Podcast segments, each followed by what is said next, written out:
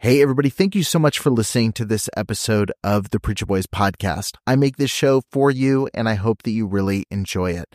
I have a lot of people that ask me how they can support the show financially, and you can do that by heading over to patreon.com slash preacherboys. You're going to get access to exclusive content, including early releases of episodes. I've got a couple episodes right now that have been released at least a month early over on Patreon. You've got access to things like unique merch, depending on what tier you join, and you get access to some behind the scenes content that I'm posting within the group. So head over to patreon.com slash preacherboys and become a member over there today.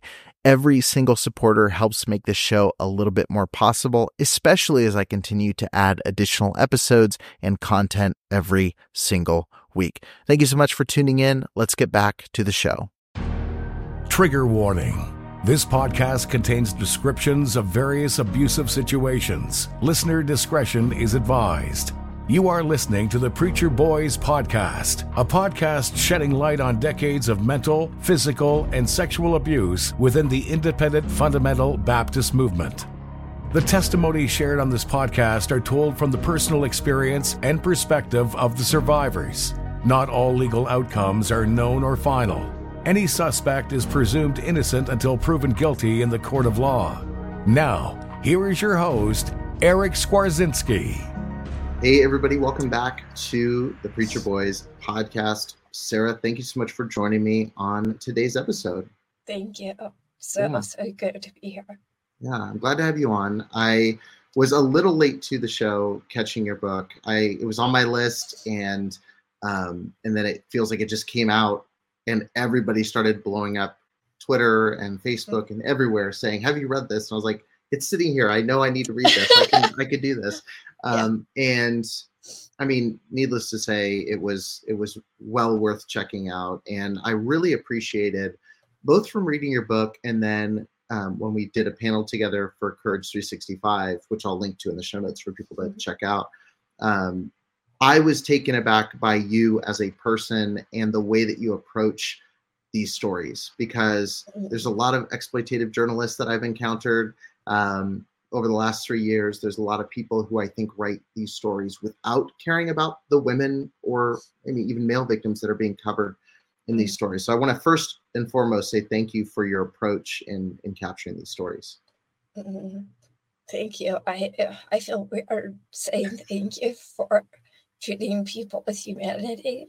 Hmm. Um, I will say some of my sources who I've covered for years have had these one off quick and um, rough encounters with journalists, and that's yeah. not the way it should be.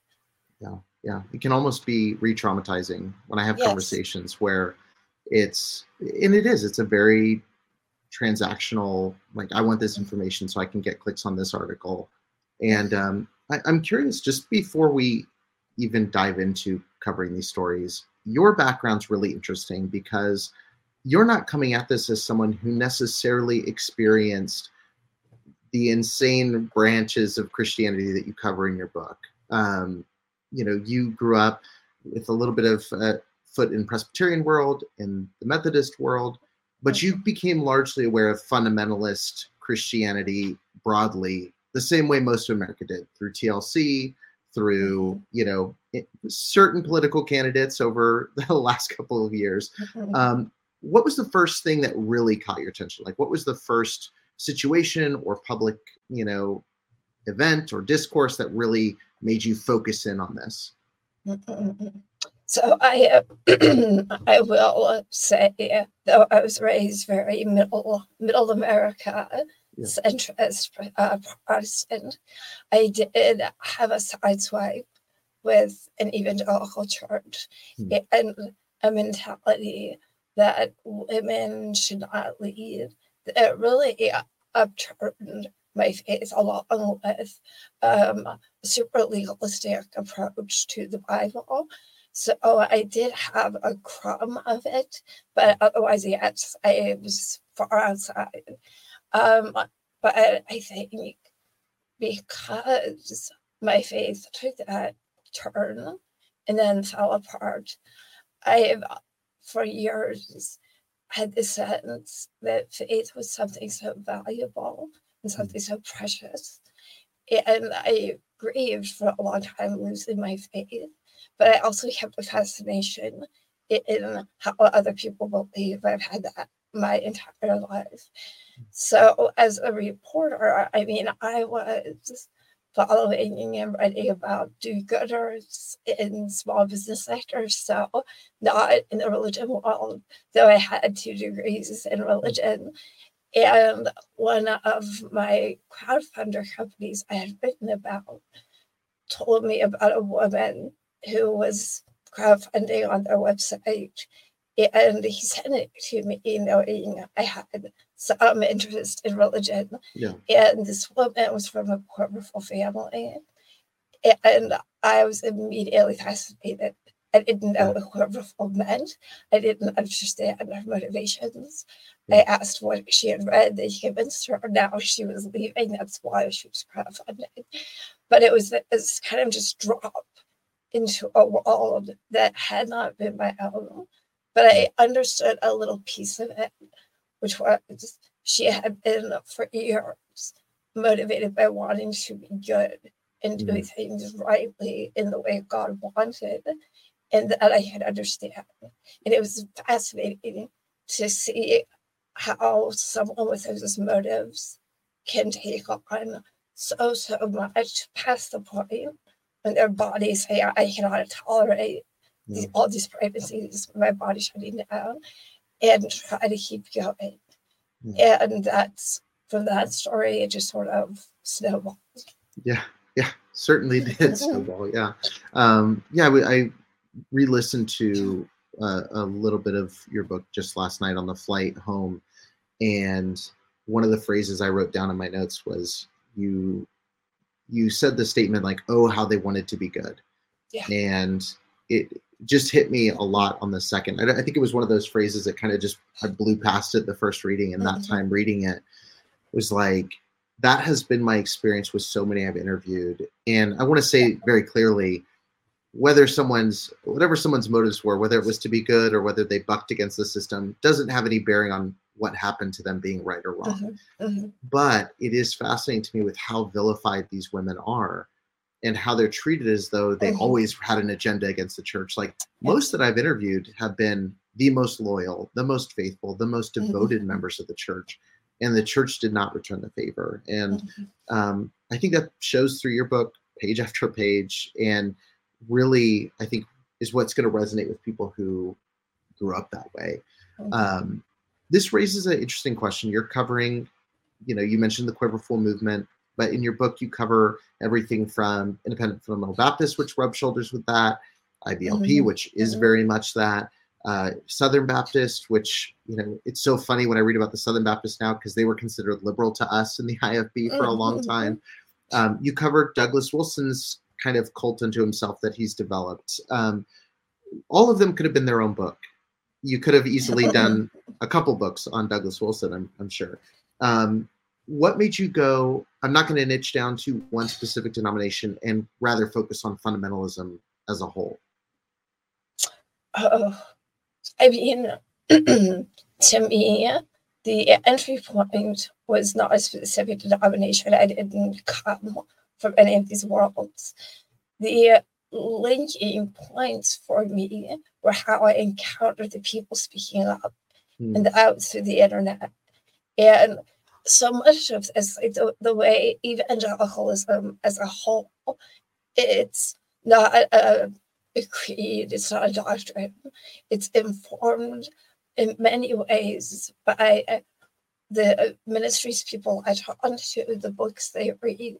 It's a marketplace of theological ideas. So in some ways, it's a choose your own adventure, but in other ways, people are easily influenced by friends in a local church or by pastors.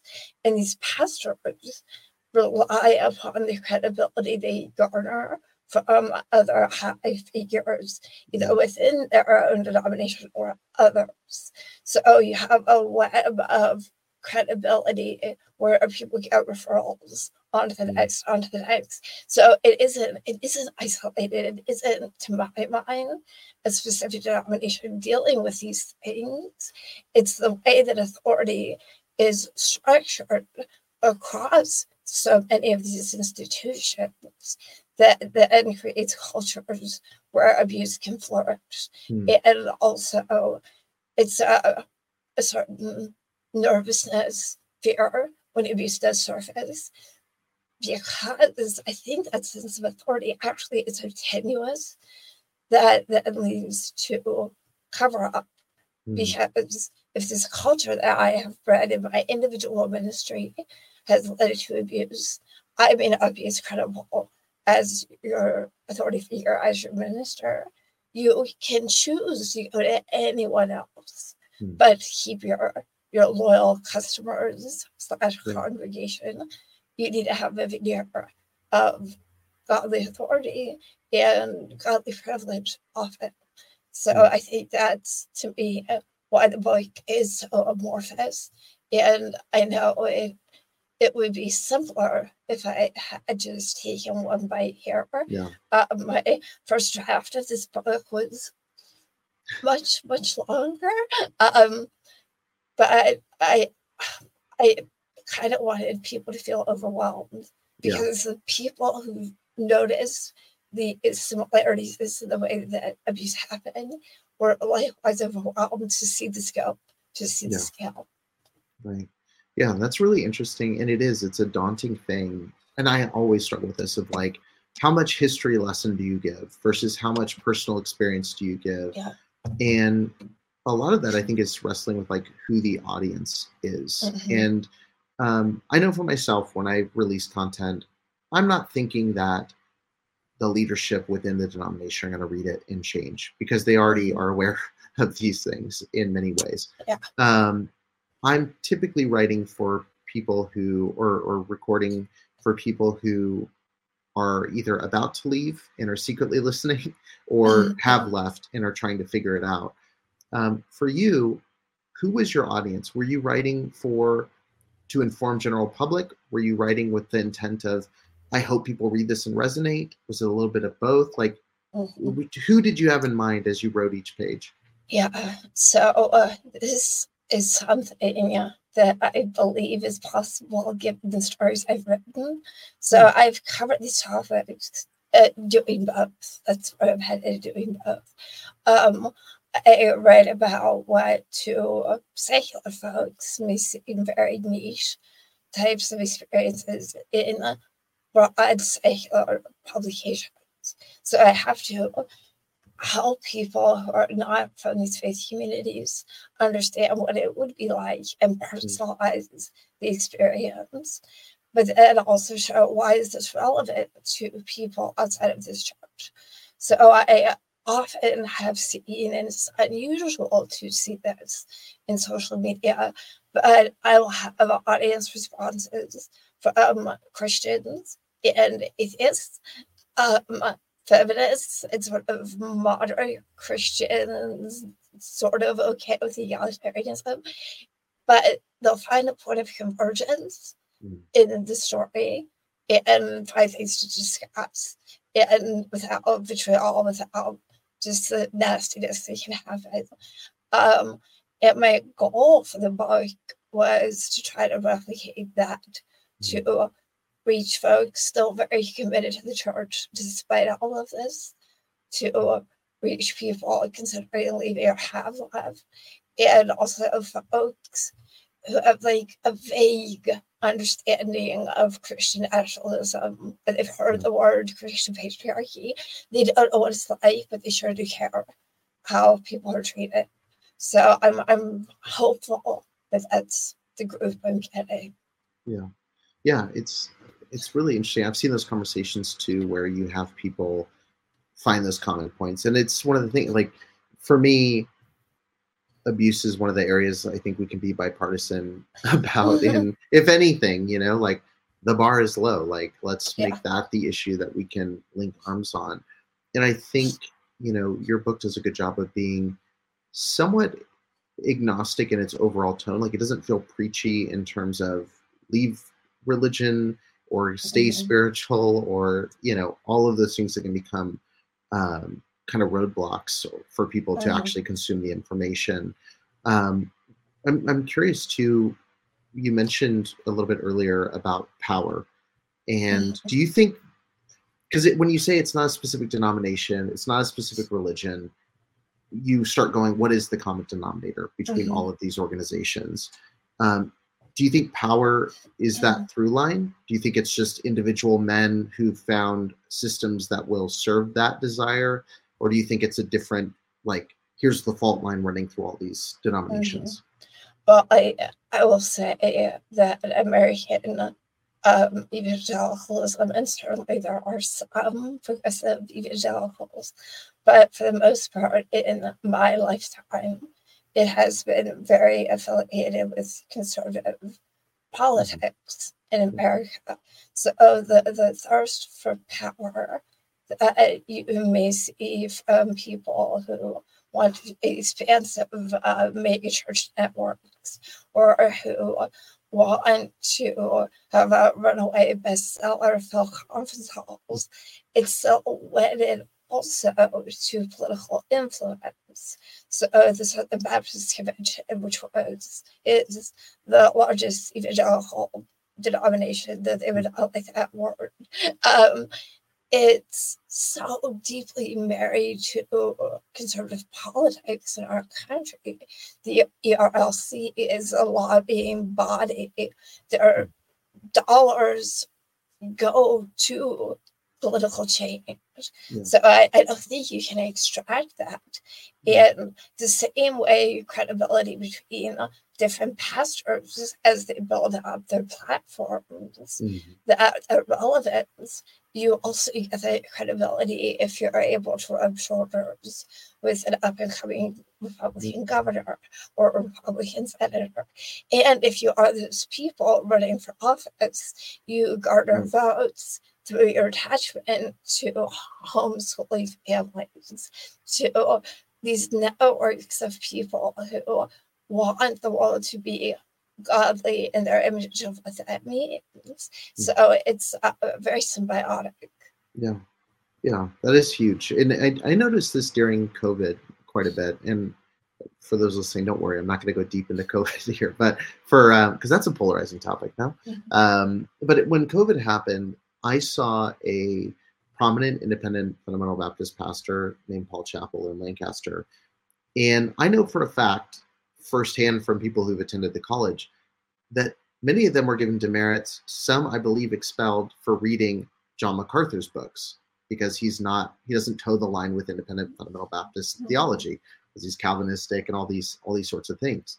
During COVID, when California was one of the toughest places for churches to stay mm-hmm. open, one day Paul Chappell posts a picture without ever having recanted any of his positions on on John MacArthur he posts a picture with John MacArthur at lunch saying so thankful for his faithfulness and and appreciate him fighting the good mm-hmm. fight essentially i forget all his mm-hmm. exact wording mm-hmm. but i stared at that picture and i thought this is not a for a group that says oh it's about the fundamentals and we don't stray from those it seems like the fundamentals are flexible when it serves a purpose that will keep the doors open mm-hmm. and that was like to me such a crystal clear is like you can't read John MacArthur's book in your college, but when it comes to fighting the good fight in their in their mm. mind, um, all of a sudden we can be buddy buddy. And you see that with politics as well. Obviously, Donald Trump, you know, did not mm-hmm. stand for uh, evangelical values in any facet mm-hmm. whatsoever, mm-hmm. but he represented.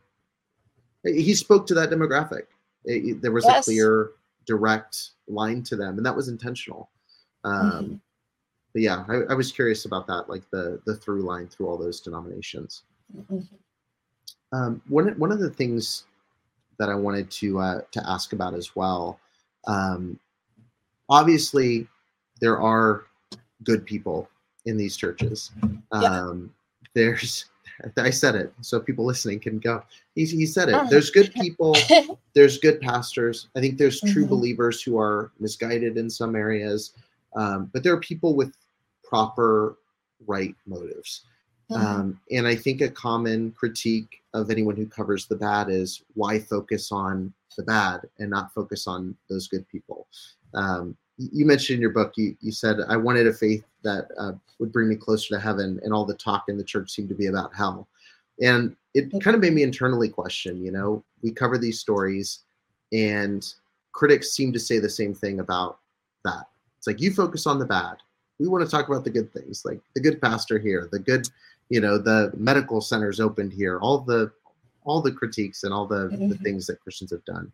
Um, why do you think it is so important to focus on this problem? Uh, and I'm asking this with an answer of my own in mind. Why do you think it's so important to to address this problem rather than focus on highlighting examples of doing it right? Mm-hmm. Well, uh, I would say for one, I feel like I just read a whole book about the good people. Mm. You know, for truly for some of these folks, speaking up was their way of trying to save the church. They're not trying to sacrifice the church in their quest for speaking about abuse. They're trying to save it. Mm. Now, certainly some people lost their faith along the way, but many still have a desire or they would have quit long ago because this is difficult and can be horrible. They want to protect other people within those churches. Um, I think ignoring ugliness does not make it go away. Mm. Ignoring pain does not heal it. Now, that said, um, I had an experience a couple of weeks ago Christa Brown, who has led the charge for reform in SBC for years, was actually invited to my hometown by an American Baptist pastor here. And he hosted a three day series of events. And the first one was an ecumenical event for all sorts of clergy. And we talked about abuse. Mm-hmm. And we did a community event, and she spoke at his church. And I think there are two things that are important there. One, it was open, it was honest, it was within a church. And afterward, people came up to Christa and I and confided things I don't know they'd ever felt comfortable saying at all. They said it in a church. And the other piece is that um, Pastor Jason Henschel, re- reading the book, immediately said, What can I do? Mm. I don't want my church to feel like that. I want my church to be somewhere where we talk about these things and try to prevent them. So it's not that that's negative. The response was hmm. so affirming and so positive because, because people could see it maybe felt a little risky. This isn't something pastors talk about every week. But he did it out of care for his congregation. And frankly, I think out of awe for someone like Christa. Yeah. Yeah. Yeah, it's huge. I want to clap when you say you covered the good people. That's such a good way to talk about it. Is in, in I mentioned this before we record. This is one of the things that's um, one of the critiques of um, the docu series that I was just involved in. Let Us Prey. Um, one of the critiques from a couple pastors has been you broad brush the entire denomination and mm-hmm. you broad brush all of the independent Baptists. And I just sitting there watching the documentary and seeing my friends on the screen sharing these stories and going, they were independent fundamental Baptists. Like mm-hmm. these are people who aligned with your beliefs. The only reason that any of that relationship to the church changed was how it responded to their abuse. Mm-hmm. And so it was a interesting thing to me. Not only are victims not included as part of the church in many of these cases, like immediately they're kind of exorcised from the church. Yeah. But also like their very like identity and humanity is stripped away to say mm-hmm. like the they're you know you're broad brushing all of the IFB as bad. It's like, well, no, I'm calling out there's an innocent person here that's been hurt and the church has an opportunity in that split second to go, what kind of church are we going to be? And mm-hmm. it's it's encouraging, like the churches you mentioned, like and you you met. Um, I was so jealous when I saw the picture. You you know meeting Jimmy Hinton in person, and you know yeah. I think of people like that who I've encountered who like defy the mold in a lot of ways and are doing that good work. And the attitude of theirs is not it's never let's silence victims because they make us look bad it's like let's listen and see what we can do mm-hmm. better and i think mm-hmm. that's a really powerful thing to see yeah and for those naysayers just you know be the good example if you want more examples out in the world and for people to report on them be that a good example mm. show people that how you could be done well yeah i told someone that the other day they said this my church isn't like that which I get all the time. And I mm-hmm. literally said, then this is not about you. and it yeah. um, and then a, friend of mine who's an advocate, she said, uh, it can be about you if you don't listen. Mm-hmm. But mm-hmm. right now, this isn't about you. Like we're talking about this specific issue, and you can, again choose which side you wanna you wanna stand on.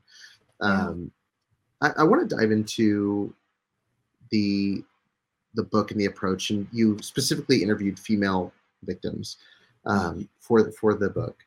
Um, and it's it is you mentioned this beginning of your introduction, I believe it is, um, and it's something that was in my mind reading it.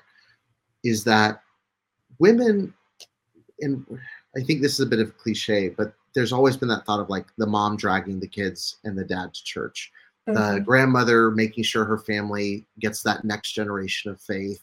Women have been the biggest supporters of the church mm-hmm. throughout last several generations. That's been mm-hmm. the, you know, they're dragging the husband to church who doesn't want to hear it, and all those stories have become commonplace and heralded as these incredible stories. And backed up statistically, women have yeah. until now been more religious than men. Right, and the stats in Barna studies forever have been yeah mm-hmm. 60 70% women smaller portions men for you know, you say in your book they're kind of the canaries in the coal mine. Like they started leaving mm-hmm. quickly. Mm-hmm. Um, that is pivoted drastically over the last couple years. Um, why do you think women have always bared the responsibility of of what people do with the church? So women have been responsible to drag people into the church and to drag the the people and, and with good intentions, I think, to raise better mm-hmm. families, to you know to have their husband, you know, experience change within the church, all those stories. So now women are faced with the responsibility of dragging all those same people back out of some of these churches and are being mm-hmm. listened to about as much. So why do you think that responsibility has always been on the shoulders of women specifically? Mm-hmm. That's such an interesting question. I cannot hope to answer for all of church history. I suspect part of it is that um, just that a maternal sort of hmm. responsibility. I mean, I even went through this a bit as an agnostic and then an atheist with my own children. Um, when they were little, we realized they won't understand cultural references. They had no idea who Noah was. Mm. And um, I didn't want to opt them out of faith. That was wrong in my mind too. But I was also at that point uncomfortable being in a church. So it was really a pickle. Um, but it weighed on me. I in grad school we read um, these devastating colonial journals from women who lost their children um, before they had been baptized and just that sheer devastation of feelings of not only had they failed in, in their minds, a failure to be able to keep their child alive, but because they had not gotten them baptized, mm. they would be suffering eternal torment. And so the women tormented themselves for years and years and years. I don't know why that would weigh on mothers more than fathers. Um, but I have seen anecdotal evidence over and over that sometimes it does. I also think in many churches, the communal experiences often revolve around food. And so by default, women are the ones in the kitchen. So I think that gives um, like a social piece of it. Um, I, I cannot explain why generation after generation of women in churches where um, men hold leadership positions would feel all so desperately committed to those structures, other than perhaps dedication to being in the pew was the most they could show. And so they chose to do that. Um, however, I think your point that for so long it was women dragging folks into the church and now they're part of the group dragging them out. That's interesting. Um, I think of it more as a wave of abandonment. So now we're seeing with survey data from Gen Z women. Um, typically, if people do leave the church up until now, and generationally, it has been men leaving more than women. Men forever have been more likely to be atheists than women. Gen Z, we're seeing more women leaving, so the threshold is flipping. So yeah. this is a very recent historic moment in, in America. Um, and I think just in my own reporting, I believe a big chunk of that has been the church response post Me Too, and then the rabid support of Donald Trump by leaders who maybe even acknowledge these accusations against him, the same ones who put so much pressure on women to remain pure, to protect men, making abuse the woman's fault, and to see those same people vociferously support a man who, in their eyes, they saw as an abuser, that just broke a yeah. lot of believers. Just the, the sheer hypocrisy of it really it hardened a lot of people's faith. Wow. Um, yeah, there, there's a lot that I started thinking about as you were as you were sharing all that. Yeah, it, that was long. Sorry. I'm going to get you back into today's episode in just a moment, but first, I want to thank the sponsor that is making today's episode possible, and that sponsor is Factor. Factor creates no prep, no mess meals. You can meet your wellness goals in time for summer thanks to the menu of chef crafted meals with options like Calorie Smart, Protein Plus, and Keto. Factor's fresh, never frozen meals are dietitian approved and ready to eat in just two minutes. So, no matter how busy you are, no matter how many podcasts you're recording, going up and down the stairs, trying to take meetings, whatever you're doing, you'll always have time to enjoy nutritious, great tasting meals. And I can say this from experience. They were kind enough to send me a couple of meals for this week, and I enjoyed one just shortly before reading this ad and it is amazing. And with 35 different meals and more than 60 add ons to choose from every week, you'll always have new flavors to explore. You can make your day delicious from breakfast to dessert and stay fueled with easy, nutritious options. And these aren't meals that skimp on quality either. You've got things like filet mignon, shrimp, blackened salmon, and so much more. So if you want to try it, go head over to factormeals.com slash preacherboys50 and use code preacherboys50 to get 50% off your first box plus 20% off your next month. That's code preacherboys50 at factormeals.com slash preacherboys50 to get 50% off your first box plus 20% off your next month while your subscription is active. Go check out Factor and now check out the rest of this episode.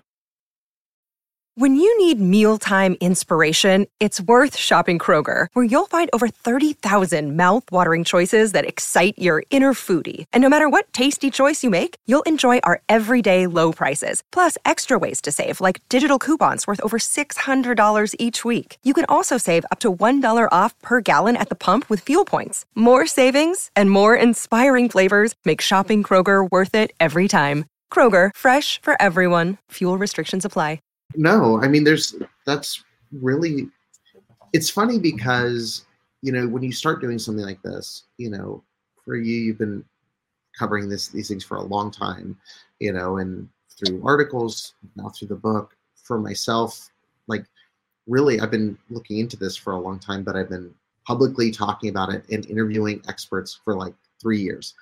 Mm-hmm. And you always feel like this frustration of you can understand so much and still feel like you understand so little about what makes these things tick. And like you mm-hmm. said, it's hard for me as a, you know, I, I look at it. I, I, told my wife this like probably two years ago, like early on in the show, and they said, I understand why so many men have been comfortable in this system for so long mm. because there's not really any drawback to being a man. And there are, but I would say, observationally speaking, growing up in it, there's not a mm-hmm. lot of drawbacks. If you're a woman, you get a lot of drawbacks, almost exclusively drawbacks. And so mm-hmm. I, I was telling her, I was like, I don't understand how women stay in these environments. Like, but I think the real answer is they believe it. They believe mm-hmm. that this is God's word. What what's being yes. taught is God's word. But it's on the flip side now, I find myself in a position where, you know, I've said it a billion times. The minute my bubble burst was when I found out there was a story of abuse within our denomination.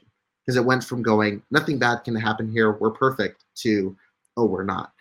Mm-hmm. Um, but now I find myself in conversations with men, even men who are loosely allying with survivors.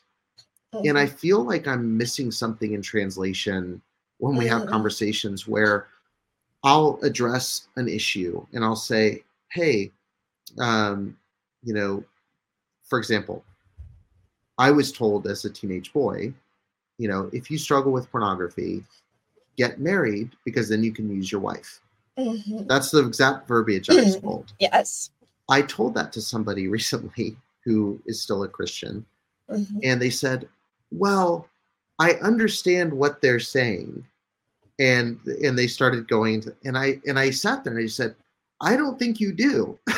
Let me say it again, because to me, people identify like they're starting to see some of these obvious things, but it's like once you start getting into the system that creates it Mm-hmm. People get very panicky about that system being disrupted. Yeah. It's like, well, I get it. It's not bad for me. I understand this part. And I don't understand. And I'm sorry, this isn't really a question. I just want to oh, share this. Is for me, I don't understand why so many men struggle with empathizing with women who are sharing these stories because again i can't resonate with some of the rules and the horrific things that i know friends of mine who grew up in this denom- in these denominations experience but for me it's like hearing the stories enough to change that perspective and i feel like for a lot of men they refuse to read the bible through women's eyes they refuse to hear mm-hmm. stories through women's eyes why do you think there is that resistance to hearing that stuff and to really putting yourself in the shoes of women within the church yeah. Well, I think the theological education is very gendered. It's very bifurcated within evangelical churches. So though you share the same, even physical church, what you're taught is different. Like you may be taught that your wife can be a sexual method of match. Mm-hmm. And meanwhile, the girls are given lessons about like this ball of paper, this ripped up rose, or this chewed up cookie. That's you if you let a man touch you and you're ruined for your future husband. Oh yes, but then once you're married, you're not really able to say no because now it's your responsibility to keep him from having an affair, to keep him from looking at pornography. The responsibility, those those uh, factors of responsibility are different. The other piece that I think um, creates that compassion gap is within the Protestant denominations where abuse has come out, it's far more likely that it's women speaking up. And I think part of that is simply the timing of Me Too and Church Too. Part of that is a very gendered view on men on homosexuality, men who have been abused by other men, mm-hmm. if they come out as having been abused, they're going to be called queer. They're going to be seen as a sinner. Now, women may be seen as having been as a non-sinful too, but it's it's a different set of pressures. Um, I do not believe that uh, we have an accurate scaling for the amount of abuse among men in these churches, just looking at national statistics. Yeah. With the Catholic Church, though there were female victims, frequently there were men whose cases um, came to public attention. And for a long time, Protestants generally said, oh, that's the Catholics, that's not us. So I think there's still that piece too, where it's uh, it's more difficult for men from mm. Protestant churches to speak up, and I really struggle with that because as a reporter, I need to tell stories that one I, don't want to make people public. I, I'm very leery of being the first place someone comes forth with an abuse claim. Um, and I have witnessed, this is why I wrote the book, that this, this uh, wave of advocates has predominantly been women, but only women. Um, and over time now we're seeing more like gender non-binary folks who are maybe racist girls who are part of this too. So it's it's more complicated. Um, but also I was trying to play off of this binary that exists. Yeah. And show like this is a piece of why it's been such a problem. Yeah. Yeah. It is um I think even culturally, you know, the stigma, I'm glad you mentioned it, the stigma around men coming forward as victims mm-hmm. is huge. I would mm-hmm. say a hundred times so in the churches like the ones I grew up in, yeah. where, like you said, and I've I've mentioned before, I think homophobia plays a massive role in why you see so few male victims come forward, mm-hmm. and I think that's a, I think that's just an obvious thing, and I yeah. I always read that one in six statistic for men, one in four for women. And I have to go like those numbers have to be off. And there has to be a lot more women and it has to be a lot more men mm-hmm. that would t- fall into that. Um, you, you mentioned something and it's it's a perfect transition to something that's important to me as someone who's trying to cover these stories. And um, so this is free coaching for me right now. Mm-hmm. Uh, now you mentioned for for people who are um, coming to you to share their story. Mm-hmm. And that is a huge responsibility. And one of the things I like about you is you view it as such. And I think, uh, again, I've encountered a lot of reporters, journalists, podcasters in the last couple years that I don't think bear any weight of that. They just kind mm-hmm. of tell the story. Um, talk to me about choosing whose stories to share. Because I'm sure your inbox is flooded constantly with people who have their yeah. own stories and you mentioned in your book there's people who may not be in the right place you know mentally yet to share the story and you can tell just by knowing how this is going to affect that it may be too mm-hmm. much for mm-hmm. them at the time mm-hmm. they may need to pursue legal options first which i've sent probably literally hundreds of people to lawyers or police depending on where their case sits right now mm-hmm. um, and you have to factor in like just the general are they ready for the amount of exposure this story is going to get yeah.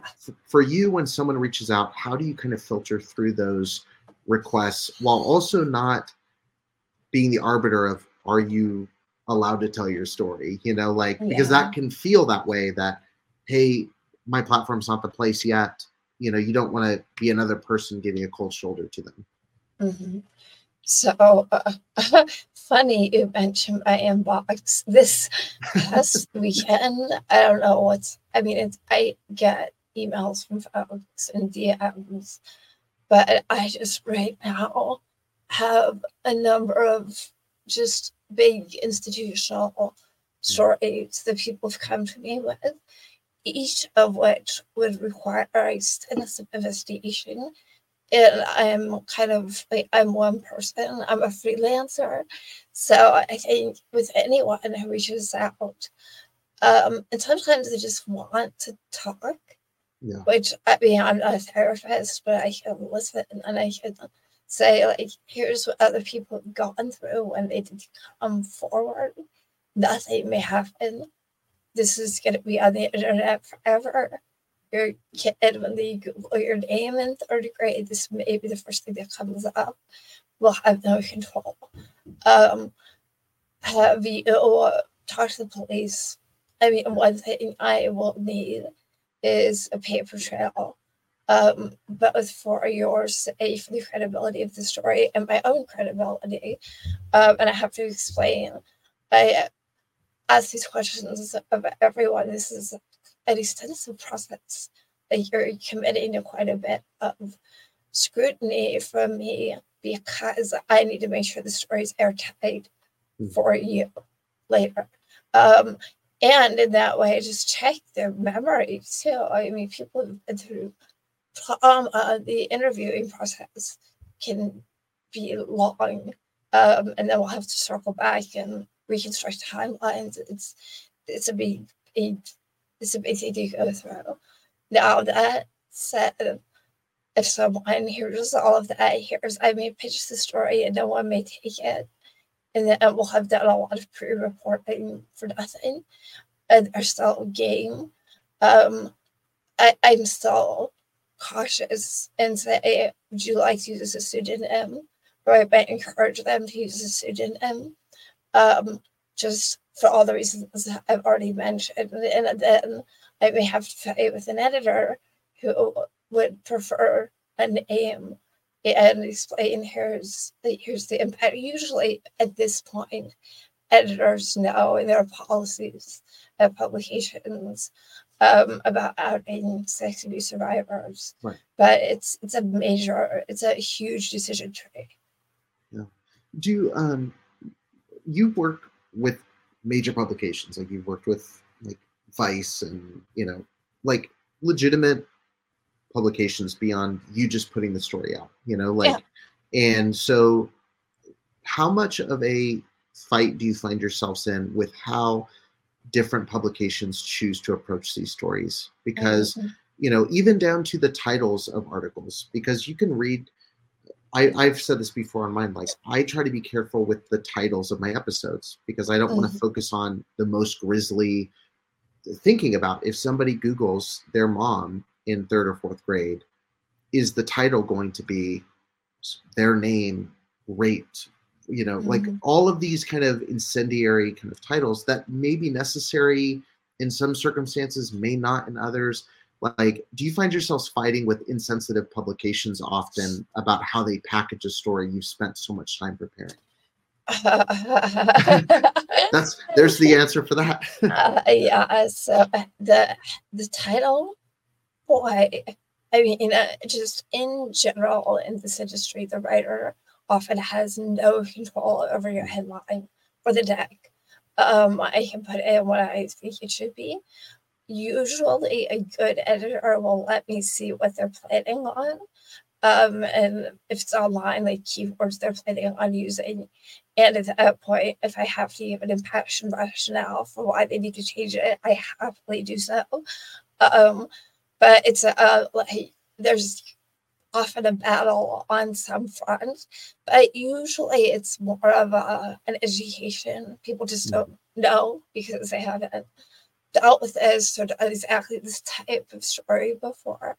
Um, but yeah, the, the pieces that I'm not able to control can they, they make me nervous. The art that goes with yes. the story is a mystery to me until it's published almost always. So that's what drives people in. And I get like no control over that at all. So um yeah, that's also something I have to tell the sources. Like mm. it's mm. there, there is um and a piece that just if someone's thinking about calling me or emailing me. So, you know, even once the story is written and um, maybe through the first round of edits, I do an initial fact check with the source on every item I say it either happened to them or this you said this, you said that. Uh, I do I give them the draft of the story that's against journalistic ethics. But I believe the case of a survivor, they deserve to know exactly what I'm saying. This I to make sure I understood it correctly. And then depending upon the publication, they then also hear from an additional fact checker. Then we have to do a legal review where I've annotated the entire story to link out to whatever documents I have. So it's it's a it's a process. It really is. Yeah. Well, I have two more questions. One, okay. you mentioned the um, education piece, which I, mm-hmm. I love that approach, like educating people on what to say, because a lot of times unintentional harm happens through these processes. Mm-hmm. Um, with that in mind, for anyone who is covering these stories, whether it is a larger publication or whether it's someone who is watching TLC and doing recap videos on YouTube, like that whole spectrum of people that are covering these, if you could encourage people to consider or take into mind one thing when approaching how they cover these stories, um, what would you say? Oh. One, um, yes, you're you're dealing with someone's most vulnerable moment, mm. maybe the worst thing that ever happened to them, and I guess treat them the way you would hope to be treated, and opening yourself up to the world um, about something so personal. Yeah, I love that. It's in. I think even just the word "someone," like that, it's a person, and especially this is what gets muddy in the reality TV world, which happens to cover a lot of these things. Is that mm-hmm. we look at people as a cast of mm-hmm. characters, you know, and I thought that again watching the docu series just this last weekend. Like I'm seeing people I know, and seeing them on TV, and I've seen this in podcasts and even in your book. I know many people that you interviewed in your book mm-hmm. personally, and you see like how their story is structured in a series or in a book, but then it's also you have all of this these layers of oh I know what their favorite drink is at Starbucks, or mm-hmm. I know this about them, or I know that I know their husband, I know this person, I know that how their parents probably feel about this piece of information mm-hmm. and it it is important i think to remember like treating everyone as if they have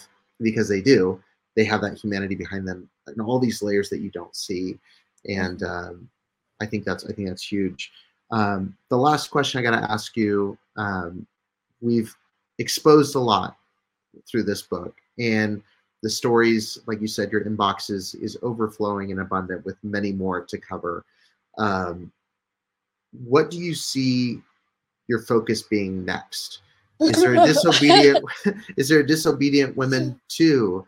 Is there a? Um, is there more of a?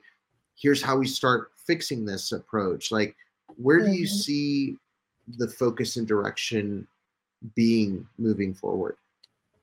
So that's a question a few people have been asking me. I sort of gave myself a break over the last couple of months and only did book stuff. Um, I feel obligated if I can to research and cover a couple of these larger stories that have landed with me if I'm able to.